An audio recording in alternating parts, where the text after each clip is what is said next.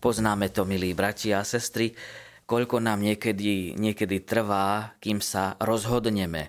Možno niektoré rozhodnutia v živote sú ťažšie, náročnejšie, vyžadujú si možno dlhší čas premýšľania, ale v konečnom dôsledku niekedy to býva ťažké rozhodnúť sa.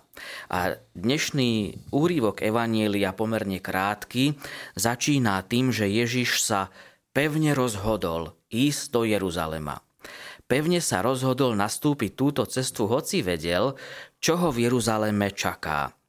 E, Evangelium začína tým, že keď mal byť Ježiš zatý zo sveta, naplňali sa dni, ktoré mal byť zatý zo sveta. A napriek tomu toto Ježišovo pevné rozhodnutie tu je. Ísť do Jeruzalema, hoci presne do bodky vedel, že čo ho v Jeruzaleme čaká, ako bude trpieť, ako bude musieť zomrieť a toto rozhodnutie robí. Dalo by sa povedať, že aj tu v tejto vete, ktorou začína evanieliový príbeh dnešný, vidíme práve takú tú Ježišovú odovzdanosť do otcovej vôle to plnenie Otcovej vôle, tú vernosť Otcovi, ktorou Ježiš kráča do Jeruzalema.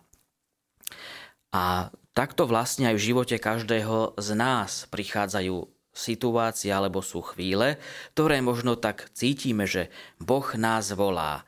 Dáva nám dary, dáva nám talenty, ktoré môžeme používať práve a naplňať aj v takomto nasadení tom plnení, hľadaní a nachádzaní Božej vôle, Otcovej vôle.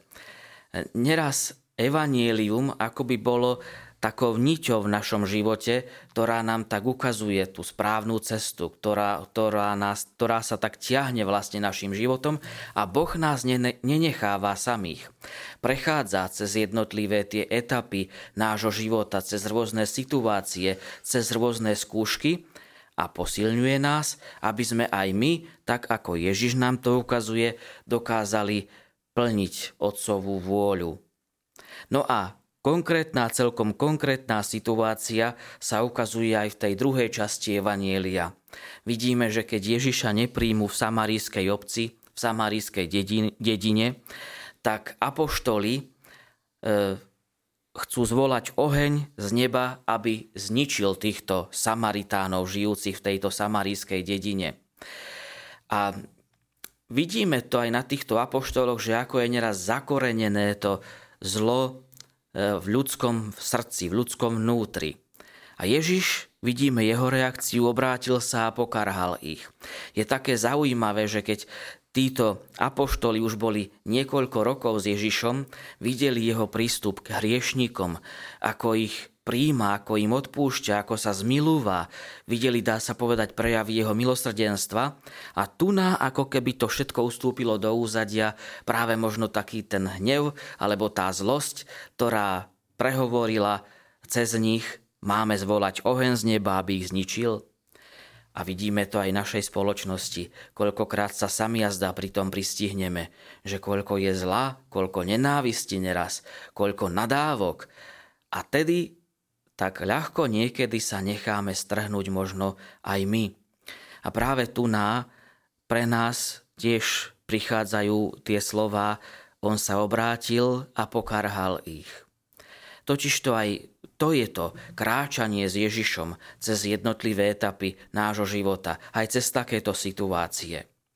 A koľkokrát možno aj my sme sa stali tými, ktorí neposkytli pohostinnosť Ježišovi v našom srdci. A on nie nás netrestá, ale má s nami trpezlivosť.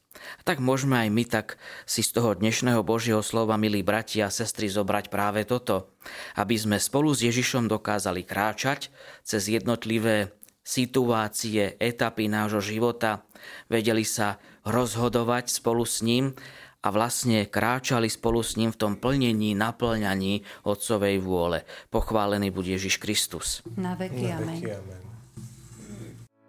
Vypočujte si aj ďalšie zaujímavé podcasty. TV Lux nájdete na deviatich samostatných kanáloch, kde na vás čakajú relácie s pápežom Františkom, kázne, modlitby, prednášky, biblické podcasty, rozhovory, inšpiratívne epizódy na pár minút, svedectvá či podcasty určené pre deti.